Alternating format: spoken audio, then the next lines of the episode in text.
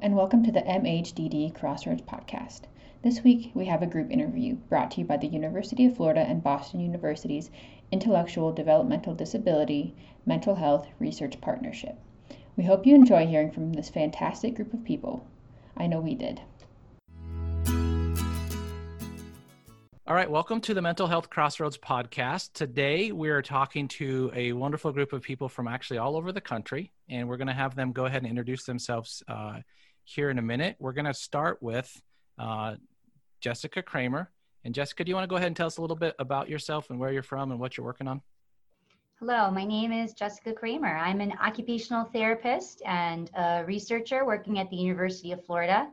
And um, this group is called the IDDMH Research Partnership that stands for Intellectual and Developmental Disabilities and Mental Health Research Partnership.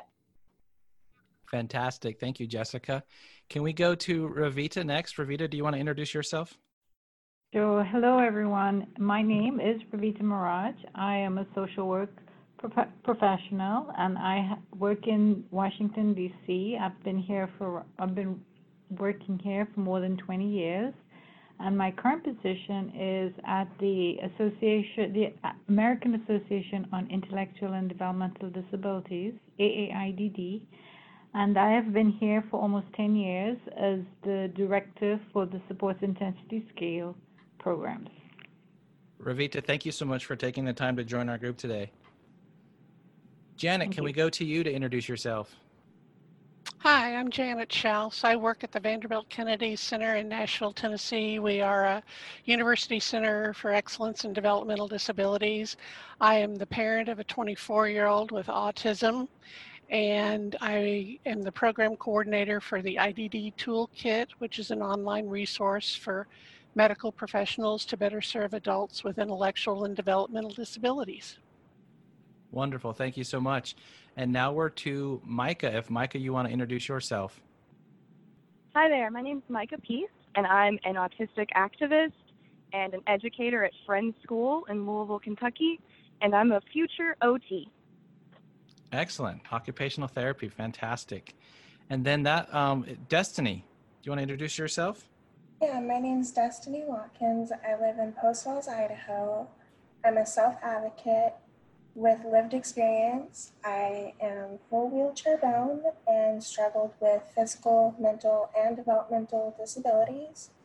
And I live independently and travel to many different conferences and um, present there. And I'm a, a self advocate for doTERRA essential oils. So I'm a wellness advocate there. And Fantastic. I fight for um, wheelchair accessibility and ADA stuff in my local city. That's wonderful. Thank you, Destiny. And I didn't recognize that you were from Post Falls. I have a good one of my best friends lives in Post Falls, and you're not too far from Spokane, which is one of my favorite areas. Oh yeah. Yeah, I'm actually grew up in uh, Pocatello, Idaho. Okay, so that's a couple hours away. Yep. Like five yep. hours, but yeah. Yeah. Great. Thank you so much for for all of you being here and taking the time to talk with us. I'm very excited. I was telling you earlier, this has been uh, kind of what I've been looking forward to all day is this conversation. To get started, Jessica, it would be helpful if you kind of gave the listeners a kind of broad overview of this project. And then what I'd love to do is uh, kind of use it as a panel discussion and I'll throw out some questions and anybody that wants to chime in will kind of get your perspective on all of these things. So Jessica, if you could just give us that overview, that'd be wonderful. Sure. So the IDDMH Research Partnership uh, was formed to better understand the needs and experiences of transition age youth and young adults with IDD and who were um, having mental health challenges or mental health service users. And we were really interested in this stage of life because there's a lot of changes going on. Young adults might be um, losing uh, their social network if they're exiting school. They may be having changes in employment. They may be uh, losing friends who are graduating and moving on, and they may or may not. Uh, so, because of all this, we know that this is also the time of life when uh, people have ex- their first experience potentially of mental health challenges. Uh, but there's been very little uh, literature to understand this and to under even know what the problems are and what might be needed to move that research forward. So we are a PCORI funded project And uh, the IDDMH research panel is composed of uh, a range of advocates who are here uh, today, as well as partnership from the ARC of the United States and self advocates becoming empowered. Um, and we try to really get a lay of the land and then put forward some recommendations for not only research, but for practice and policy. And to get a lay of the land, the team here that we're talking to today um, developed uh, some pretty extensive methods of getting feedback and outreach.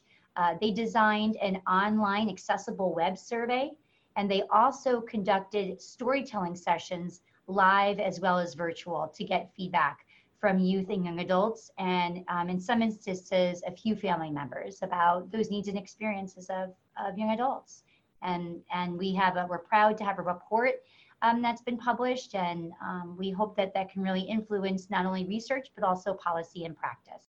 How did this all come together? How did how did somebody from Post Falls, Idaho, and Kentucky, and DC, and Boston and Florida. How did how did this all come together that you're all on the same team? Does anybody want to talk about that? I honestly don't remember how we all got in touch with each other. Uh, I'm I'm going to say that Jessica was probably the the uh, person that made that happen. Uh, we did a bunch of outreach through um, advocacy organizations like SABE and um, ASAN, Autistic Self Advocacy Network, as well as did some outreach just to looking for people who are interested and who care about this topic to be involved. Um, so that's how we all came together.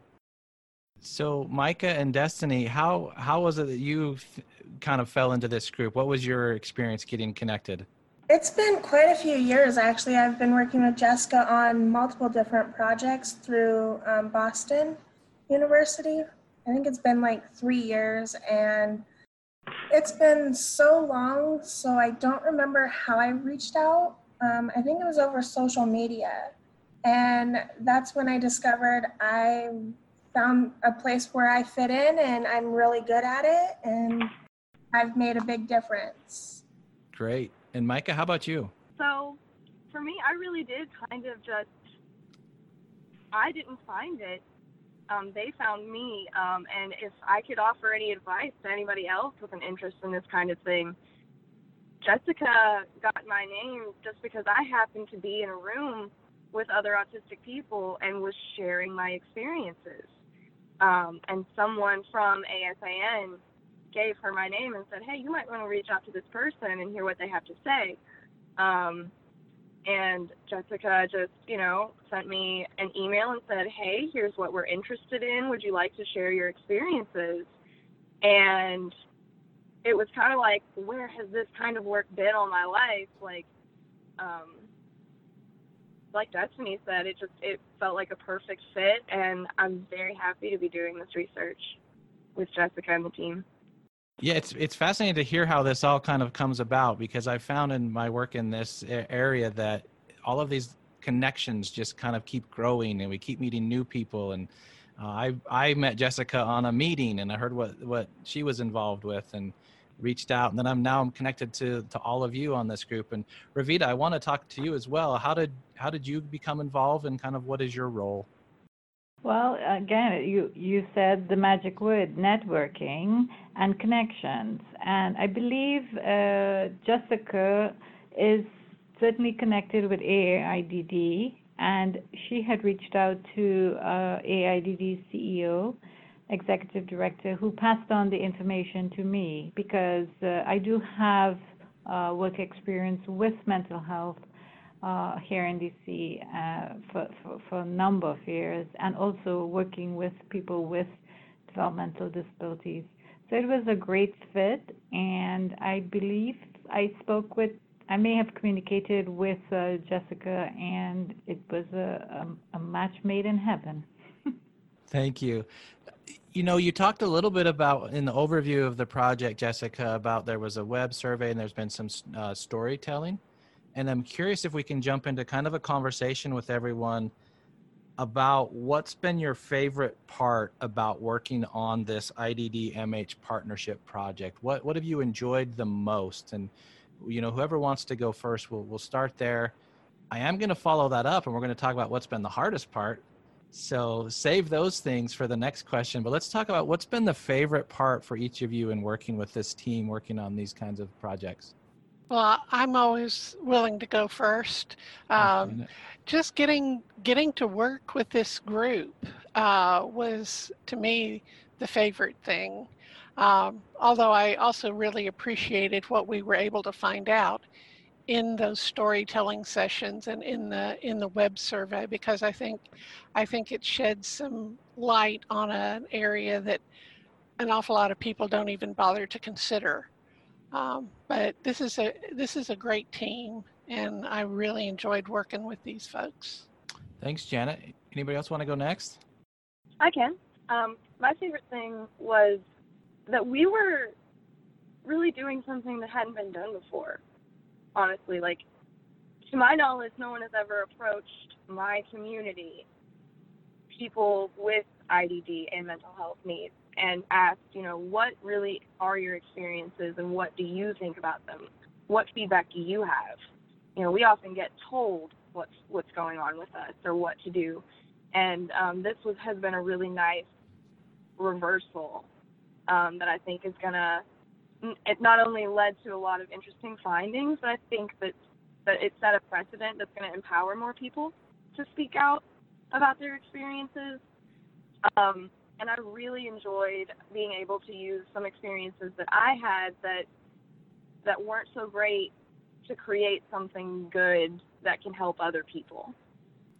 Mike, I really appreciate what you said there. I know that in other conversations we've had on this podcast, that's one of the things we're trying to highlight is there there needs to be more opportunities for people with the lived experience to be able to share their voice and and to get that out and so we're excited to have your perspective on on the podcast i am so both you and janet mentioned findings and i want to take a little sidetrack here maybe we can talk about what are some of the most interesting things you found and then we'll come back to other people's favorite parts of this project but when you've said findings, what what are we talking about? What what was standing out to you as some of the findings from this project?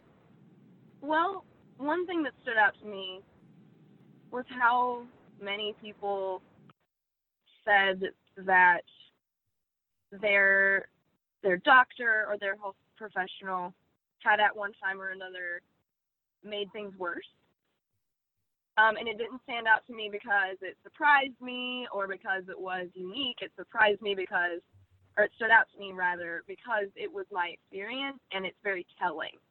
Um, it tells me that there is a fundamental divide between people who are providing disability services and people who are living with disabilities.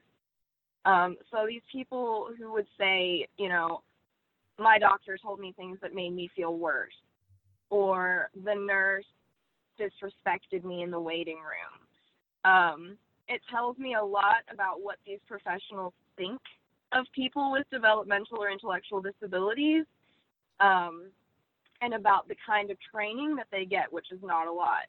Um, and there's a very actionable change that can be made there um, and in closing that divide. Um, so that's what stood out to me. Yeah, that's that's a really powerful um, way of discussing the the divide that's between those that are receiving care and those that are providing care um, in different areas. So I appreciate that insight. Any of the rest of you want to chime in on some of the findings that you thought stood out to you? Well, one of the things that stood out to me was the fact that we had a number of folks talking about how good their experiences were. Um, as the parent of a young adult with autism, we have had a real uphill battle uh, trying to find appropriate, particularly mental health care for him. And I talk with a lot of families who face those same issues. And yet, in, in our findings were a number of people who said they had a great therapist who listened to them, who wanted to, to try to work with them and were willing to pay attention if they didn't want medications. Um, so that was really surprising, although we certainly did hear stories, as, as Micah relayed, of not good experiences. But that, that we had so many people have positive experiences. I mean, it was great, uh, but it was a little surprising based on what I have heard and what my family has experienced. Yeah, thanks for that perspective, Janet. I'm wondering, Jessica, uh, you know, as we talk about findings and whatnot, are there official places that folks could go or will be able to go soon to to learn more about the findings and and hear about them? Yeah, we have a paper that's been published in the Journal of Mental Health Research and Intellectual Disabilities. Um, that just came out, and uh, we're happy to share that link with you um, if you'd like to. It's 2019 and it was um, issue 12, so I can send that link with you if you want to make it available underneath the podcast. Yeah, that'd be wonderful. What we'll do is we'll include that in our show notes as a resource for folks to go look at. Yeah. Great. One of the things, and I don't, I, to go back to your question too about an interesting finding, and I think that Destiny might be able to speak to this a little bit more. Is um, uh, we heard that young adults um, were very uh, really conflicted about medication. Um, they had a lot of negative side effects and things they didn't expect to happen. And sometimes medication made it worse, although some identified once they had the right medication, it really helped them. But in contrast with, to that, many, many young adults talked about the importance and the value of alternatives to medication for managing um, how they felt and to manage their wellness. And they came up with a lot of really uh, great strategies. And I know, Destiny, if you wanted to add in something about that, I know this is an area that you're very interested in. Yeah, thanks, Jessica. Um, I would say with working on this group, it was a lot of findings didn't know their options. They weren't educated on alternatives. It was always push medications. And not a lot of people could afford it because they didn't have like health insurance or they struggled communicating with professionals to get the accurate help. So there was a lot of different um, barriers. And so I found that that was really interesting that people with disabilities didn't know um, their options.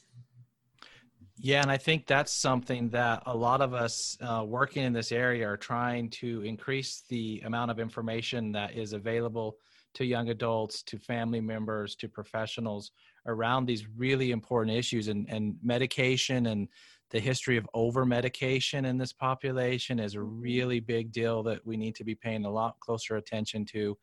And, and, and having the young adults themselves talk about what these side effects do to them and why they would choose to either stay on a medication or go off.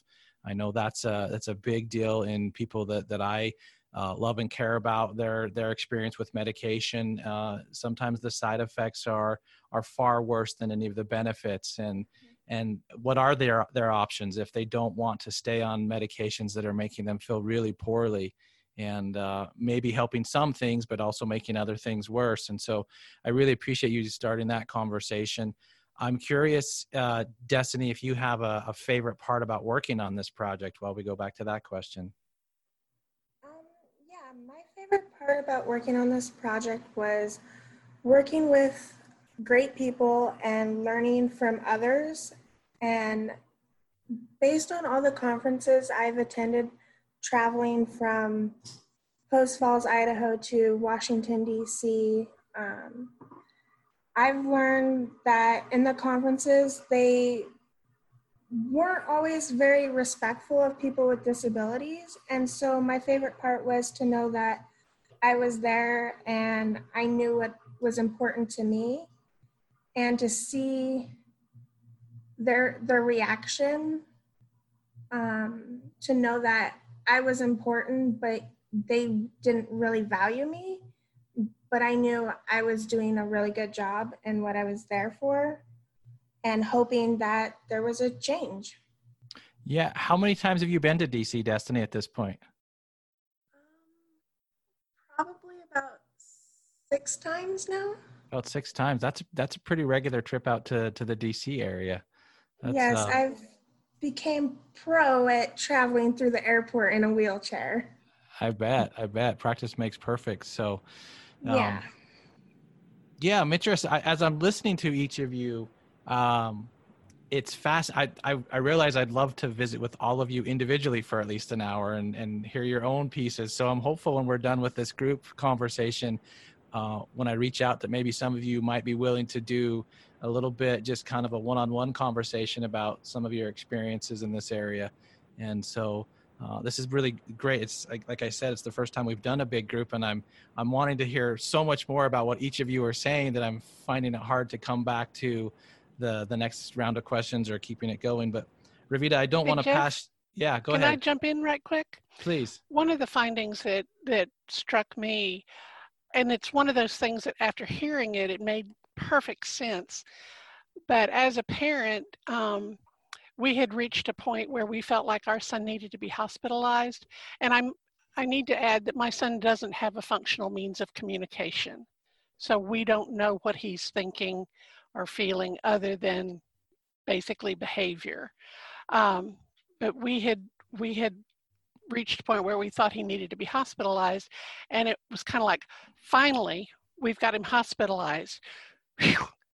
that that's a huge step. That that's going to make everything okay. And what we heard from the self advocates is how often a hospitalization was so terribly traumatic to them that then it it began to make me think what kind of trauma did we inflict on my son in in hospitalizing him? Because it became pretty clear very early on that they didn't know how to deal with him. Um, we had conversation after conversation about what kind of supports he needed in the hospital and they just weren't equipped. Um, but that was very that was a, a a learning experience for me. I don't know that it was surprising if I'd actually thought about it, but hearing the self advocate stories of their trauma related to hospitalization uh, really touched my heart.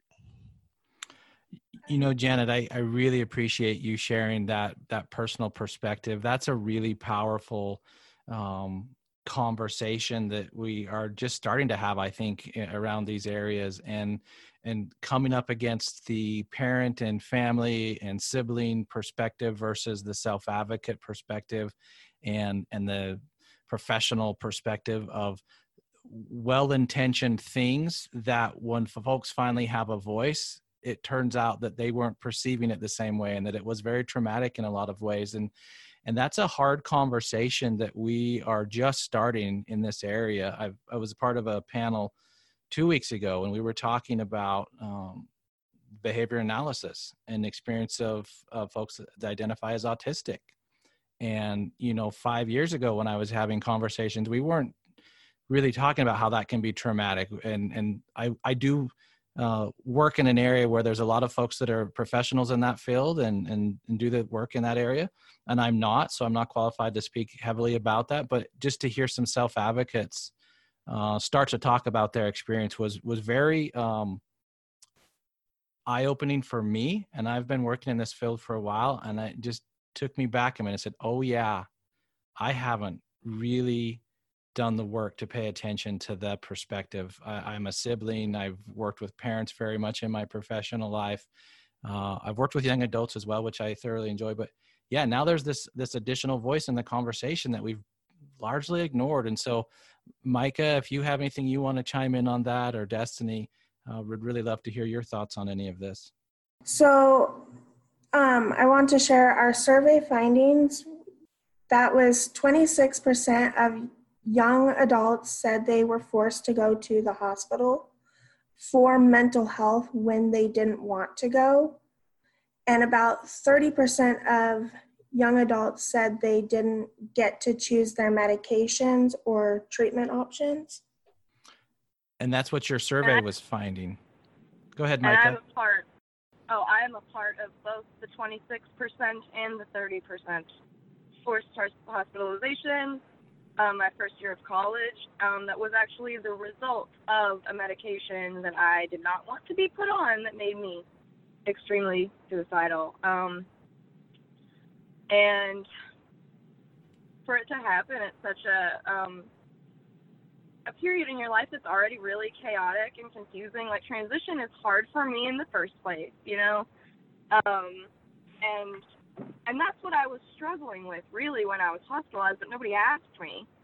They just asked me, "Well, do you have a plan?" And I said, "Well, I, I every time I go near a balcony or uh, an, a ledge of any kind, I just feel like I'm gonna throw myself off it. Like I don't know why. Trigger warning. I'm sorry. Um, but but I I didn't understand why I was suddenly having these really scary impulses, and um, I I don't even remember my therapist even really saying anything else to me after that. Um, I just remember her picking up the phone and then campus police coming in and escorting me out, you know, in front of my peers. And when I had asked her, you know, my roommate has a car, can she, t- if I have to go, can she at least take me? Um, and it was like I wasn't trusted. You know, not not only did someone not have the wherewithal to to ask me about my circumstances beyond what medication was doing. Um, but when I I offered of myself a, a, solution, a way that I could have some agency in this, um, I wasn't allowed to, and I was humiliated, and I was really really scared. Um, and I mean, I I understand why my therapist did it. Um, and my you know when i got to the hospital i was able to get off the medication and get better pretty quickly but i didn't need to be there to do that. And and no one really explained to me why until after. And and that's such a small courtesy that could have could have it wouldn't have made the experience not traumatic but it it could have at least made it feel a little less like it was something that was just happening to me. Does that make sense? It does, and I and I really appreciate you sharing that personal perspective on on that such a vulnerable issue to talk about, and and that's what we're also trying to do with this podcast is reduce stigma about talking about these personal issues and these difficult issues. Uh, there was a couple things you said, Micah, that I want to follow up on. One of them mm-hmm. um, ties into you said, you know, I'm one of the 20, I'm part of the 26%, I'm part of the 34%. This mm-hmm. takes me back to a, a, podcast that will be released before this, which is uh, Ariel Schwartz talking about participatory action research, which is exactly what this is. It's that that value of having this lived experience part of the research team and this real connection between just seeing the number 26% with some words after it and 34% with some words after it and having people say and i'm part of that group i'm part of i'm one of those numbers that makes up that percentage i think is is mm-hmm. very important to recognize the other thing is another podcast we just did with a good friend of mine justin olson who's a self advocate he shares kind of an example of similar where he was in the hospital emergency room with a panic attack and they were talking to everybody but him. They were talking to the people that broke that brought him and and he had to say and he says this in a, delightful way you know i got stern with the nurse and the doctor and i said hey who's in the bed? Who's wearing the gown? Talk to me. I'm the one in the bed and i'm the one wearing the gown and i think that goes to your point of of just that courtesy of just uh, some information so that this wasn't just something happening to you, but there was at least an explanation. And like you said, it's not that it would have made that less traumatic for you, but it would have changed the experience in an important way, it sounds like. Yeah. Yeah. Because for the longest time, people treated me like my mental health issues were something that I was doing to them and not mm. you know, taking into account that I'm a person with an inner life and it hurts me too. It's hard for me too. So thanks for creating this space. No, thank you for for speaking into this space. That's a it's a vulnerable topic, and and I think you're setting um, an important precedent for others who maybe have not spoken into this space before to say if Micah can do it, if Destiny can do it, uh, I can I can do it as well. I can I can work with folks like Janet and Jessica and others, and we can make this um, more of a conversation. So so thank you for that. I am cognizant of our time, and like I said, I really would, and I'll follow up with each of you to to talk more about some of these issues in more depth. But I am curious. Uh, a couple of things. What maybe was the hardest thing about working on this project for you, and coupled with that, because it was hard, what did you learn? Destiny, did you want to jump in?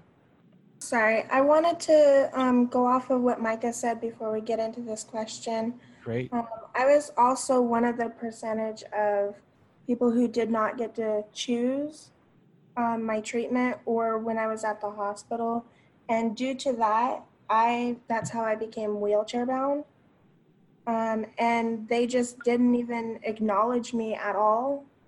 And so it was really frustrating for me to communicate with them in the first place, just because I also struggle with um, my intellectual disability.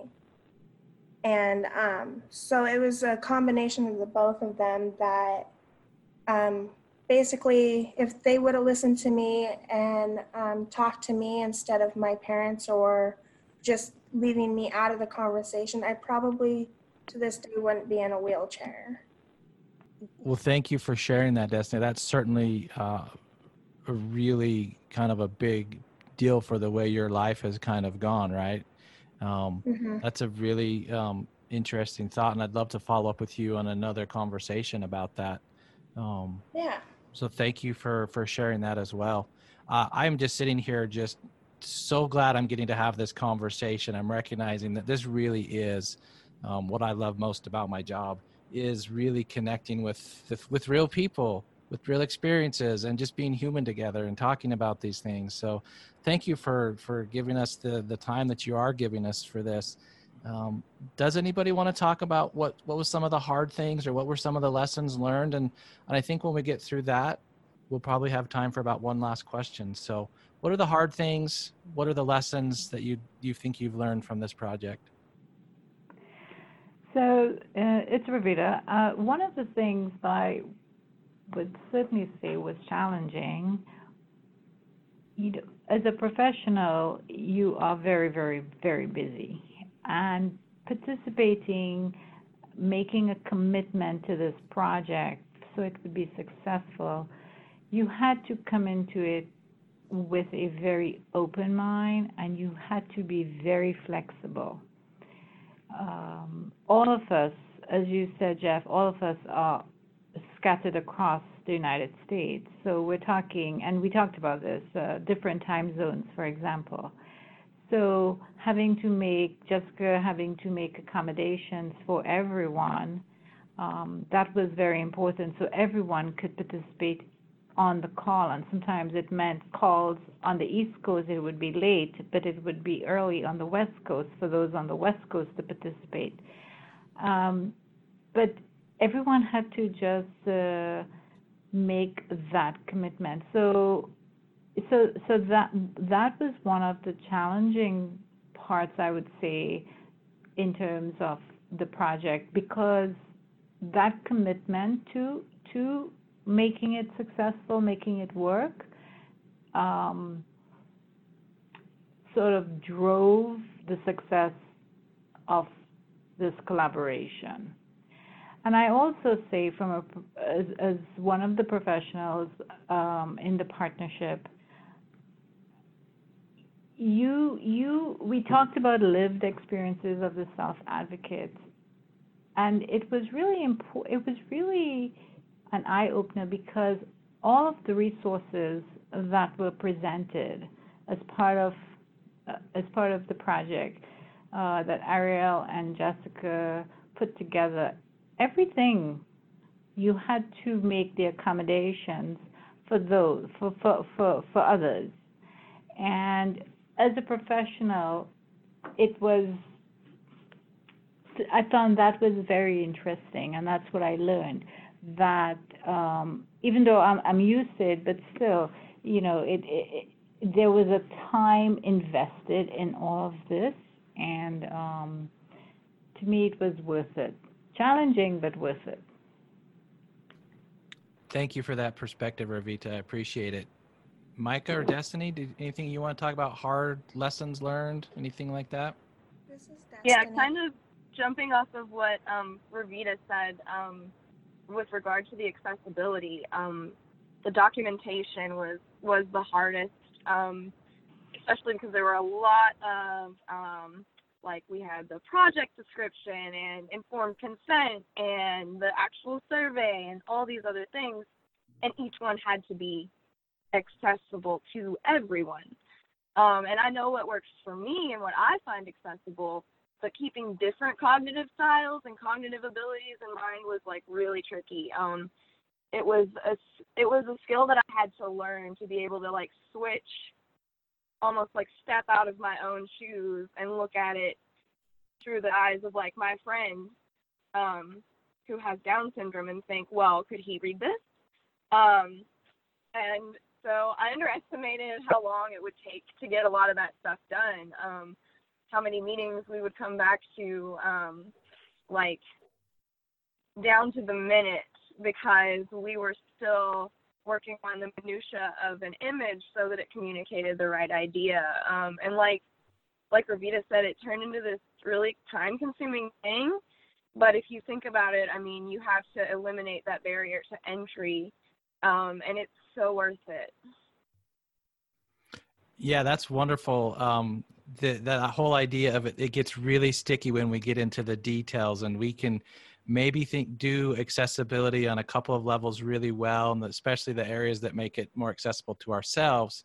And then you have to start thinking about your friend's perspective, like you said, and it, and it gets a little bit trickier and a little bit trickier, but so important to to spend the time to do. And I'm glad that your team did spend that time to to really, you know, go through those images and figure out how what is this communicating and how will it will this be received by others so um, that sounds like an important work that you did there destiny any thoughts on on what was hard or lessons that you learned Um, yes. For me, it was doing the presentations and communicating with the professionals at the conferences.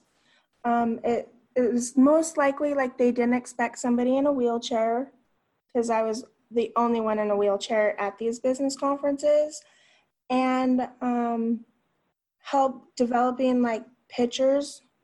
That was very difficult but it was very important to people with intellectual disabilities and other disabilities to actually have that option of pictures with the writing so they can put it together and have a visual of what is what they are reading.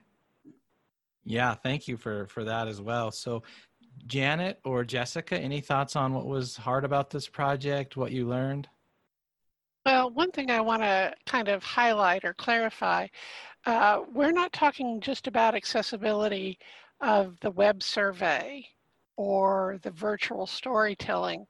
Our actual meetings, where you would normally just have a conference call and everybody would talk, and whether it's a video conference call or or just a plain old phone call.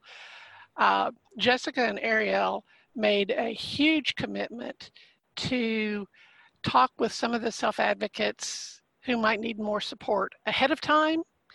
They would send out a very detailed agenda. We would have very plain language information in the meeting that we would go through and have it visually on our screens. And then we also had CART translations going. So there were multiple avenues to make sure that our advisory council meetings were accessible to everybody and not just the end product.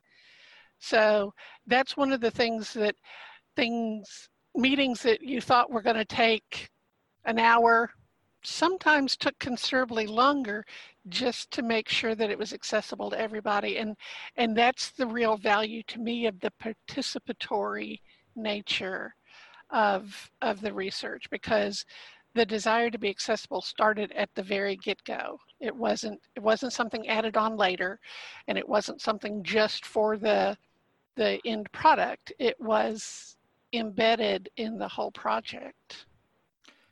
Thanks, Janet. That's a really important um, point to be making that it's not just about accessible end products, it's about the whole process being made accessible to all participants. And that's the power and sometimes the challenge of participatory work is that there's that extra steps that need to go, but those extra steps are an investment in what that outcome can be. So to, to shortchange the, the process is to, is to diminish, in my opinion, the outcomes. And so it's worth that effort. And, and really, probably I'm misspeaking by calling it extra effort. It's appropriate effort is probably a better term for that. It's not extra, it's appropriate and it's, it's meaningful and it's the whole point of all of this, right? I can see you on mute laughing. Um, so yeah, sometimes my language is a little clumsy, but I, I get there eventually. Like, yes, this is the appropriate level of accessibility and supports, not extra. So thanks for humoring me on that. Jessica, give me the last word on the the hard things or the lessons learned from you.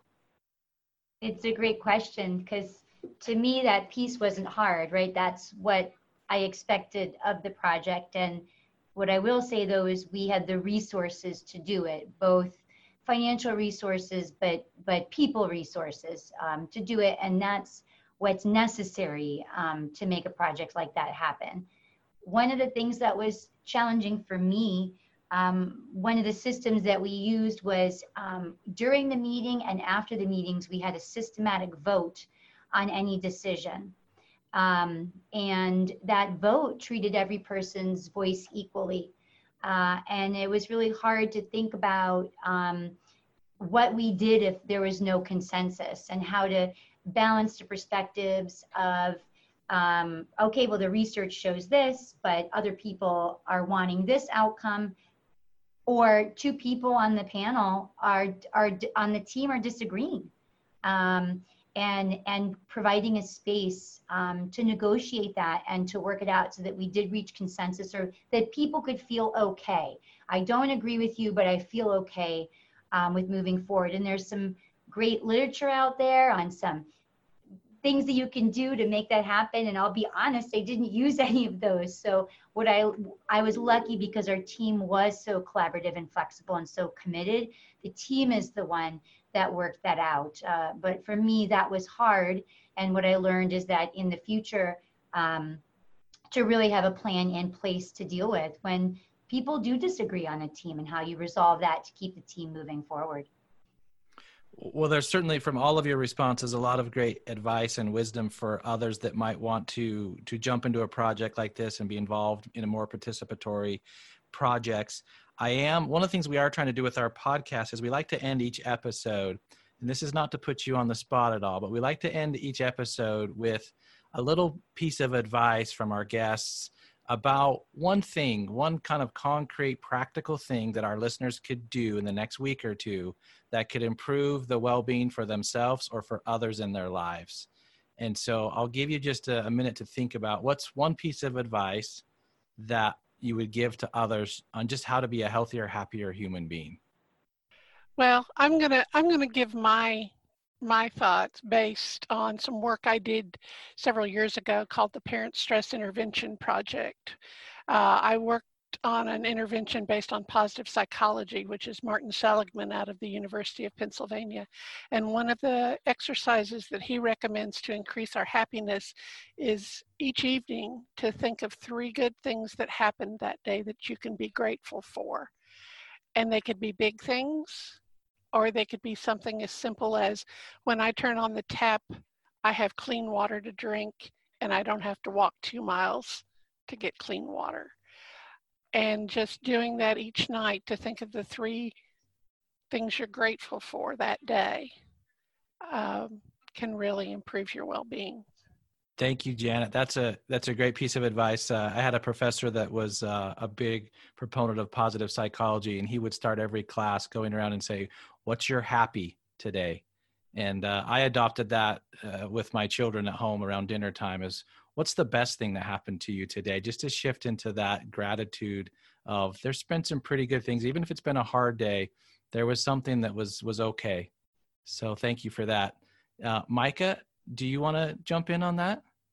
Sure. Um, actually, I think that some of the notes I made the other night still hold true. Um, I one thing that people can do within the next week to make things better, both for yourself and for this community, is to speak up. Find someone that you trust. Or maybe it's not even a person, maybe it's a blog on the internet, maybe it's your own private notebook. But tell someone your story. Trust yourself, trust your gut, and tell your truth. Um, because that's how my life started to get better. That's how I found myself here. Um, that's how I found my community and my people. Um, and that's how I started to heal. And I truly believe that, that speaking more about this and more openly is the only way that we're going to create a change in our culture that will bring us together to heal and to move forward in a way that includes everyone and values everyone. Micah, that was so well said and so much why I like to ask this question, even if it causes folks a little bit of uh, nervous anxiety because they weren't prepared for it. Um, such powerful wisdom comes out of just asking this question to people a little bit more spontaneously. So I really appreciate everybody humoring me on that. And, and Micah, that was that was uh, wonderful, and I'm excited for our listeners to hear directly from you on that piece of advice. Um, Thanks. I just want to shout out Jessica for for having me a script for that one. yeah, I was watching Jessica's uh, face on the camera while you were speaking, and it was it was delightful in its own way. I do. I know we're we're right at time, but I don't I don't want to skip anybody. So, Destiny, do you have a, a little piece of advice you would give folks? I say I personally use essential oils to help calm me down or um, help support anything that I need supported with in my day to day needs. Um, but just have patience with um, professionals as well because they also may struggle with trying to work with a person with a disability. Um, and so it goes both ways, taking the time and patience. Fantastic advice. That really is is um, it's very compassionate advice too. Sometimes we get a little down on professionals and think they should just have this all figured out because they have this term professional, but they're just human beings having this human experience along the rest of us and they might be really good at some of the things that they do in their profession but yeah we all need to kind of figure out how to listen to each other and be a little bit more kind and a little bit more patient with each other so i really appreciate destiny you you uh, suggesting folks take a look and see if they could be more patient with people that are that are in their lives from a professional standpoint so thank you uh, ravita anything that you want to add on this uh, sure. Just very quickly, I think just treating everyone that you encounter that that person that person has value. That person has something to offer, and if you if you really think of that person as someone of value, I think then it's it becomes easier to respect that there are multiple multiple perspectives out there um, that that are different probably from your perspective, but it's so it's so important to hear other other voices and other perspectives. So it goes hand in hand, I think. Absolutely. Thank you for adding that that piece in. Jessica, what do you think? Well, I'm going to share some of the amazing strategies that we heard from young adults in our storytelling sessions and in the survey that they use um, to keep themselves well and happy. And that included a lot of um, relaxation strategies uh, like deep breathing and meditation, doing activities that people enjoy that are really important to them out in the community, exercise, doing art came up a lot, drawing, um, writing poetry. People talked a lot about the importance of spending time with pets and spending times with friends. One of my favorite quotes was someone saying that friends are the best medicine. Um, and people did recognize the value of therapy. And interestingly, another favorite of mine is people, few people said that their involvement in self advocacy, learning up to stand up for themselves, has helped and contributed to um, their health and their wellness. And so those are some of the things that really were the favorite things that I learned as a professional from this project. Thank you, Jessica. That's a wonderful way to kind of wrap up that segment. And and it really has been absolutely delightful to speak with all of you. We're at our time. This will be one of the longest, but probably one of the richest podcasts we've recorded so far. So I hope that the listeners appreciate uh, a little bit of the time we took to have this conversation. Uh, thank you again so much for all of the time that you have given us and all of the work that you're all doing. Thanks for listening to this episode of the MHDD Crossroads podcast, where we explore the intersection of mental health and developmental disabilities. Please remember to like this podcast, subscribe, listen, and share wherever you get your podcasts, and follow us on social media at MHDD Center, and our website is mhddcenter.org. We hope you're staying safe and healthy. Until next time.